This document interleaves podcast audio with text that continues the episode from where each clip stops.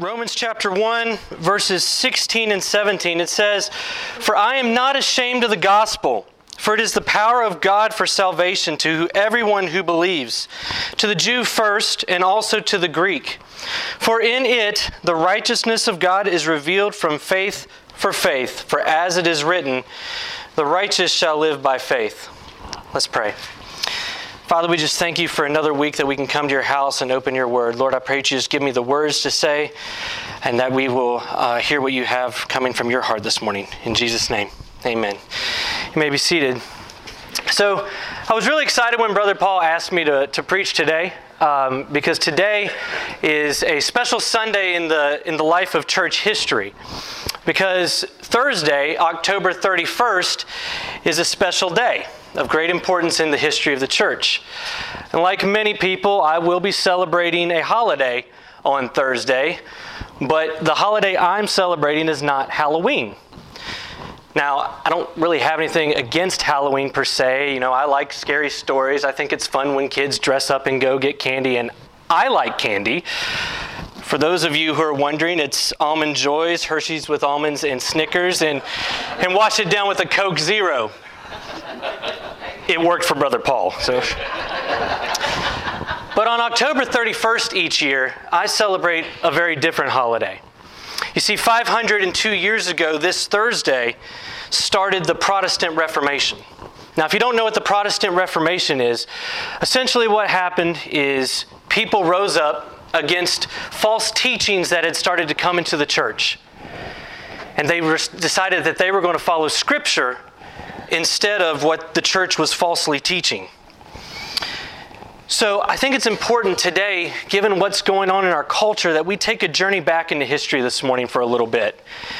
Because we need to have to happen today, in the greatest means possible, what happened back in fifteen seventeen. You will see that without the events of the sixteenth century, we would still be living under the tyranny of the church of the time, trying to obtain our salvation by works. And we need a new reformation today, because if history is forgotten, or worse, if history is ignored, it's bound to repeat itself.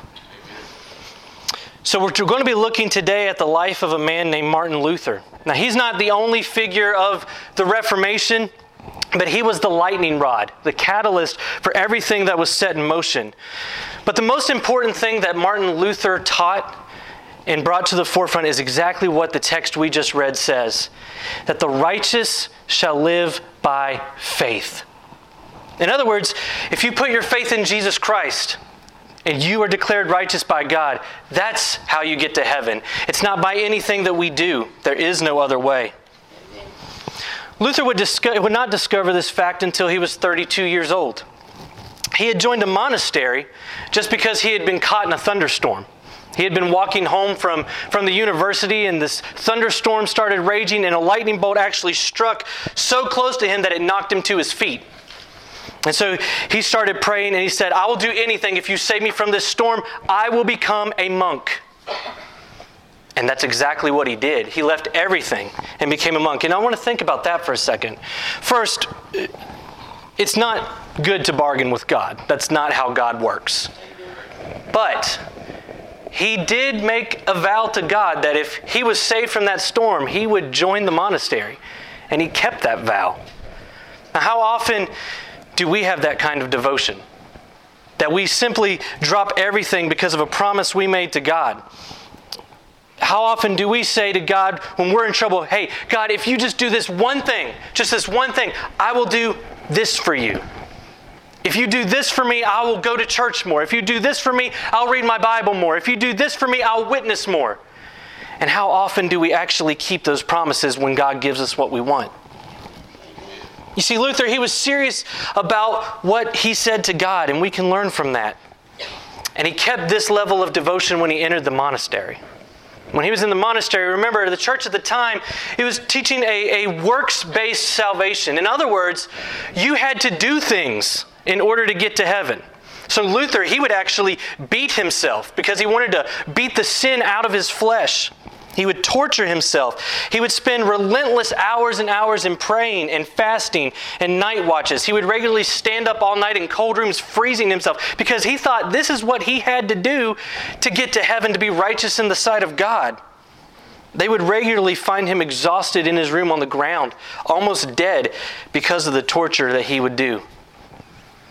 Another part of life in the monastery was regular confession. And other monks, they would go to confession and prayer for five, ten, fifteen minutes. Not Luther.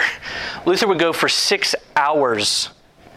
Six hours confessing everything that he could possibly think of that he had done. And when he would leave the confession, he would then be in fear again because he would think of something he had forgotten.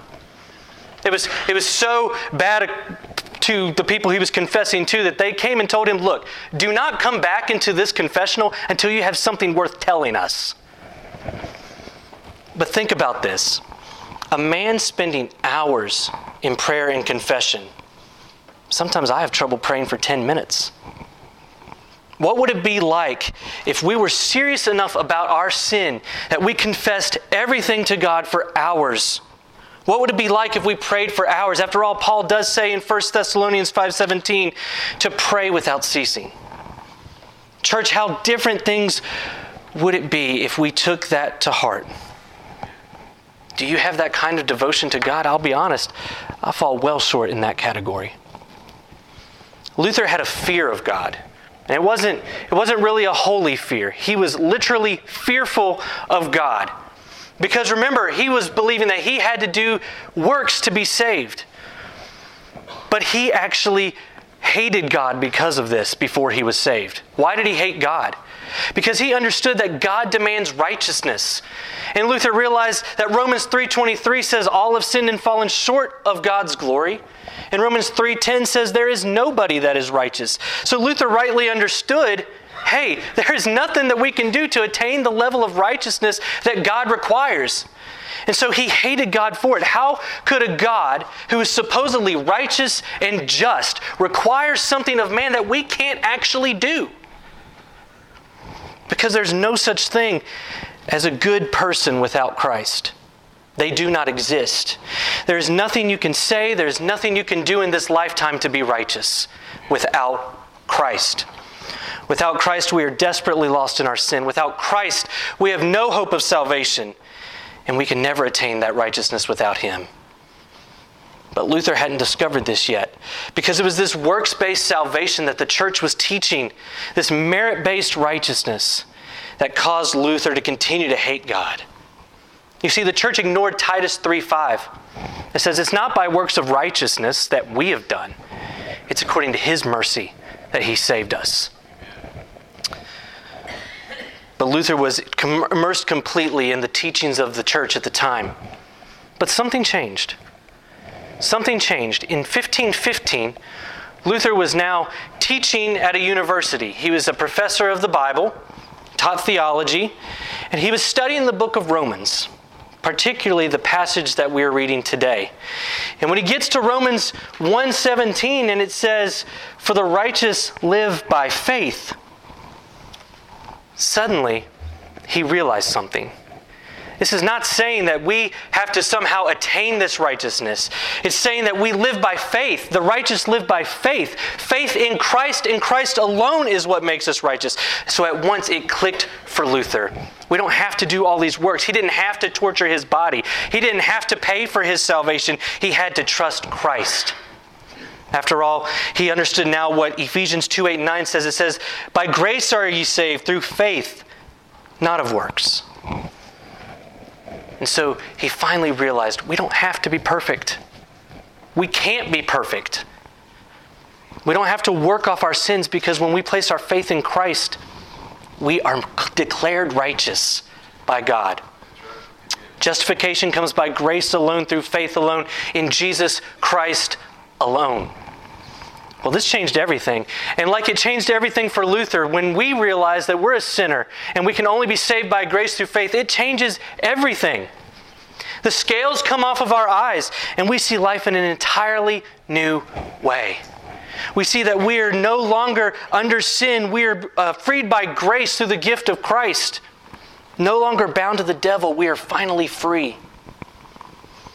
So now that Luther knew that we are made righteous not by our works but by faith, he started to speak out. He started to speak out against the teachings of the church that taught this works-based righteousness. And he did this despite the fact that if he continued to do this, the church could arrest him and the church could put him on trial. And if they found him guilty, they would kill him. But he didn't care. Once Luther realized the gospel, he followed what we read in verse sixteen today. He was not ashamed of the gospel.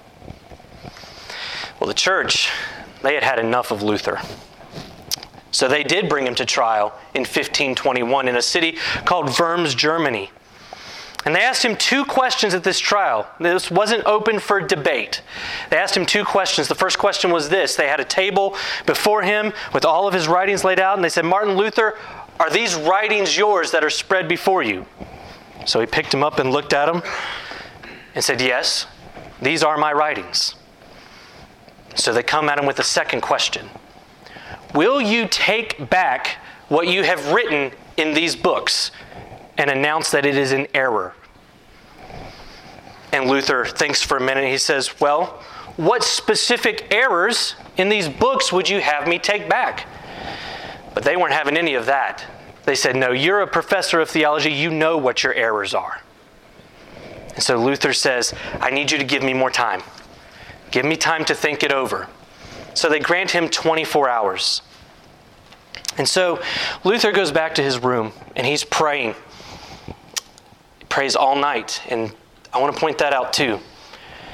When we have a big decision, whether it's a decision that has to do with our faith, whether it's a decision that has to do with our jobs, or our families, where we're going to live, prayer is the key.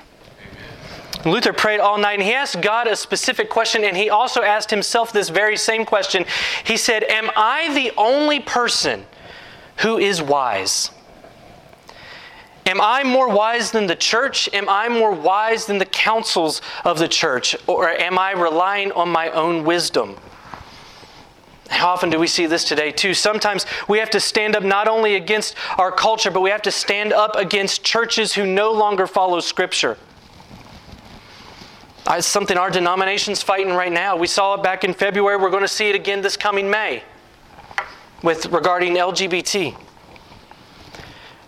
Are we alone wise is sometimes what we think if we're the ones who are following Scripture. Do we really know more than the church? And Luther, his answer was this. He's not being compelled by his own wisdom. He's being compelled by the Word of God. He's doing standing up against the church because of what the Bible says and not what he thinks. So he returns to the trial the next day. And they already answered the first question, so they ask him the second question again. "Martin Luther, will you take back what you have written?" But he was smart. He answered, he said, "I can't possibly take back everything that I have written, for my writings are of different kinds. In these writings over here, I write things that are accepted by the church. Would you have me take those back? But yes, in these over here, I do attack the church and the councils of the church, for they are in error." And they say, "Will you not just give us a simple answer? We didn't ask you for explanation. We didn't ask you for debate. We want a simple yes or no answer." And Martin Luther says this, "You want a simple answer? Well, here it is. Unless I am convinced by the Bible and not by the reason of the church, I must stay with what Scripture says because of conscience. It is not right or safe to go against conscience. So I will not, I cannot take back a single word of what I have written. Here I stand. I can do no other.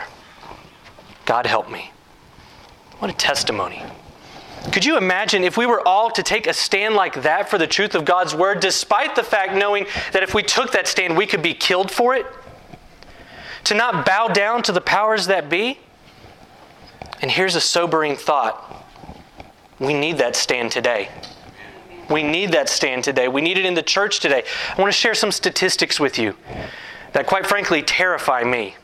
This was from a survey completed by Lifeway Research last year.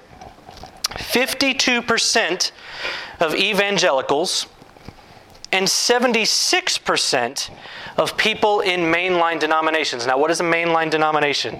Those are going to be the four top denominations uh, in the United States, of which our United Methodist Church is the biggest. seventy-six percent of people in mainline denominations believe everyone sins a little, but that most people are good in nature. Even though we read this morning in Romans three ten, there is nobody that is good. There is nobody that is righteous. fifty-one percent of evangelicals and eighty-one percent of mainline churchgoers believe that God accepts all forms of worship, including that of Islam and Judaism, despite the fact that John fourteen six says, "No man comes to the Father but through Jesus Christ." eighty-one percent. That number's staggering. fifty-six percent of evangelicals and seventy-nine percent of mainline disagree that even the smallest sin is worthy of eternal damnation. And the list goes on and on and on. You see, culture, beliefs, and some churches are no longer following Scripture. Everything is now put on tradition, experience, and human reasoning. But that's not how we're supposed to arrive at our opinions. We're to filter everything through the lens of Scripture and Scripture alone. It's not supposed to be the other way around. The world tells us, and even some churches tell us, hey, you're supposed to filter Scripture through science. No, it's supposed to be the other way around. We need to filter science through Scripture. They say you have to filter, you have to harmonize Scripture with the way people feel. No, we have to harmonize and set aside our feelings with what Scripture says. We have to look at what Scripture says. We have lost the truth of the gospel. And the sad truth is, the church as a whole has set aside and watched it happen on the sidelines. I was absolutely heartbroken this week to hear the story of little James Younger in Texas. James is a seven-year-old boy. And his mom and dad, they're divorced and they're fighting in court right now. His mom is fighting to get all custody removed from his dad. And do you know why? Do you know why she wants custody removed? Because his dad refuses to allow them to transition him to a girl. And you know what? She won in court with a jury. Now, thankfully, a judge has reversed that decision for now. But it's absolute madness, the culture that we live in today. A seven-year-old boy, they want to change him with chemicals. And the question is, how do we even get to this point?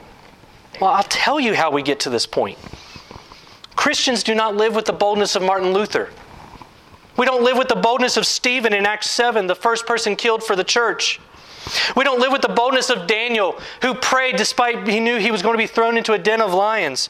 We don't pr- we don't live with the boldness of Shadrach, Meshach, and Abednego before they were tossed in the fiery furnace because they refused to bow down. Amen. We just sit by and watch. This shouldn't surprise us. The rest of the chapter after our first two verses this morning, it says this, it says starting in verse eighteen, "For the wrath of God is revealed from heaven against all ungodliness and unrighteousness of men, who by their unrighteousness suppress the truth." Don't we see a lot of that today? "For what can be known about God is plain to them, because God has shown it to them. For his invisible attributes, namely, his eternal power and divine nature, have been clearly perceived ever since the creation of the world in the things that have been made. So they are without excuse." What does that mean? It means there's no such thing as an atheist. Because they know there's a God just by looking at creation. The Bible says so. Everyone believes in God. They just choose to deny him. "For although they knew God, they did not honor him as God or give thanks to him, but they became futile in their thinking, and their foolish hearts were darkened. Claiming to be wise, they became fools. And they exchanged the glory of the immortal God for images resembling mortal man, birds, animals, and creeping things. Therefore, God gave them up to their lusts of their hearts to impurity, to the dishonoring of their bodies among themselves, because they exchanged the truth about God for a lie." And what is that lie? We see all sorts of them. We have the lies that James can somehow become a girl. We have a lie that it's okay for men to marry men and women to marry women. We have the lie that it's okay to kill an unborn child. They exchanged the truth of God for a lie. And for this reason, in verse twenty-six, it says, God gave them up to dishonorable passions. And if you skip down to verse twenty-eight, it says, since they did not see fit to acknowledge God, God gave them up to a debased mind to do what ought not to be done. They were filled with all manner of unrighteousness, evil, covetousness, malice. They're full of envy, murder, strife, deceit, maliciousness. They are gossips, slanderers, haters of God, insolent, haughty, boastful, inventors of all kinds of evil, disobedient to parents, foolish, faithless, heartless, ruthless. Though they know God's righteous decree that those who practice such things deserve to die, they not only do these things, but they give approval to them. Does that not describe the United States right now? They know these things are wrong. And they know because of these things they deserve to die. But they don't just do them. They give approval to them. They endorse them. They encourage them. They command them. Of course, Paul told us this is exactly what would happen. This is no surprise to God. It shouldn't be a surprise to us either. But church, we need reformation today. We need to take back biblical truths and infuse it into our culture. We need to say, here we stand. We're not going to do anything else. We need to go forth with the boldness of the many faithful men that I just mentioned. And the boldness of pastors today. Do you know in China this morning, there are pastors and preachers preaching just like I'm preaching to you right now, but they will not get to finish their sermon? You know why? Because they're going to be arrested in the middle of their sermon. And they're going to be whisked off to prison where they're going to be tortured for the name of Jesus Christ. How fortunate are we? How fortunate are we? This past May, I graduated from Liberty University. Our commencement speaker was the Vice President Mike Pence. And he said some chilling words that I would like to read to you. He said, "But graduates, my message to all of you derives of the moment that we are living in today. You know that throughout most of American history, it's been pretty easy to call yourself a Christian. It didn't even occur to people that you might be shunned or ridiculed for defending the teachings of the Bible. But things are different now. Some of the loudest voices for tolerance today have little tolerance for traditional Christian beliefs. So as you go about your daily life, be ready.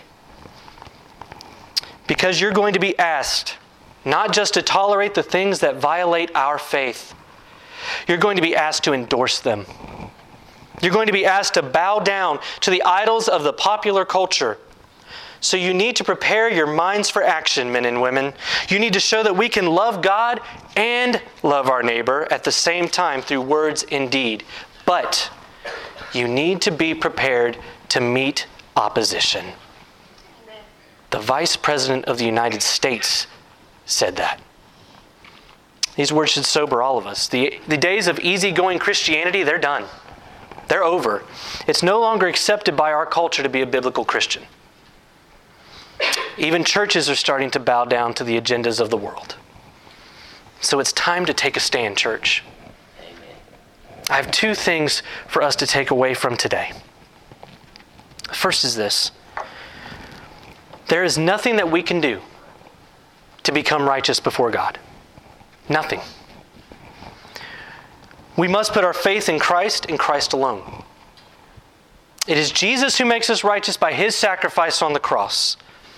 And if you are here today and you think that somehow you are going to heaven because you are a good person, or because you go to church, or because your parents are good people, or because you live in a good community, I've got news for you. None of those things get you to heaven. It's Christ and Christ alone. So I urge you to think about everything we've talked about today, everything we've read about today, and turn your life over to Christ, because you were saved by grace through faith, not yourself. You need to turn your life over to Christ this morning.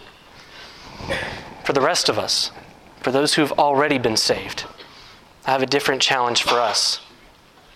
We need a new reformation. We need a new change. We need to make a heroic stand for the truth of the gospel. It's no longer time to keep sitting on the sidelines. That time's done. We need to stand boldly before the throne of God, so when we arrive in the arms of our Savior, he says, "Well done, my good and faithful servant." Are you going to take that stand today? In just a moment, we're going to sing. The altar is going to be open. Brother Paul and I will both be up here to pray and talk with you if you need it. If you don't know Christ this morning, or if you think you know Christ but you haven't truly turned your life over to him, you come this morning. And if you're tired of sitting on the sidelines and you're ready to make a stand, you come and talk to God about that this morning too.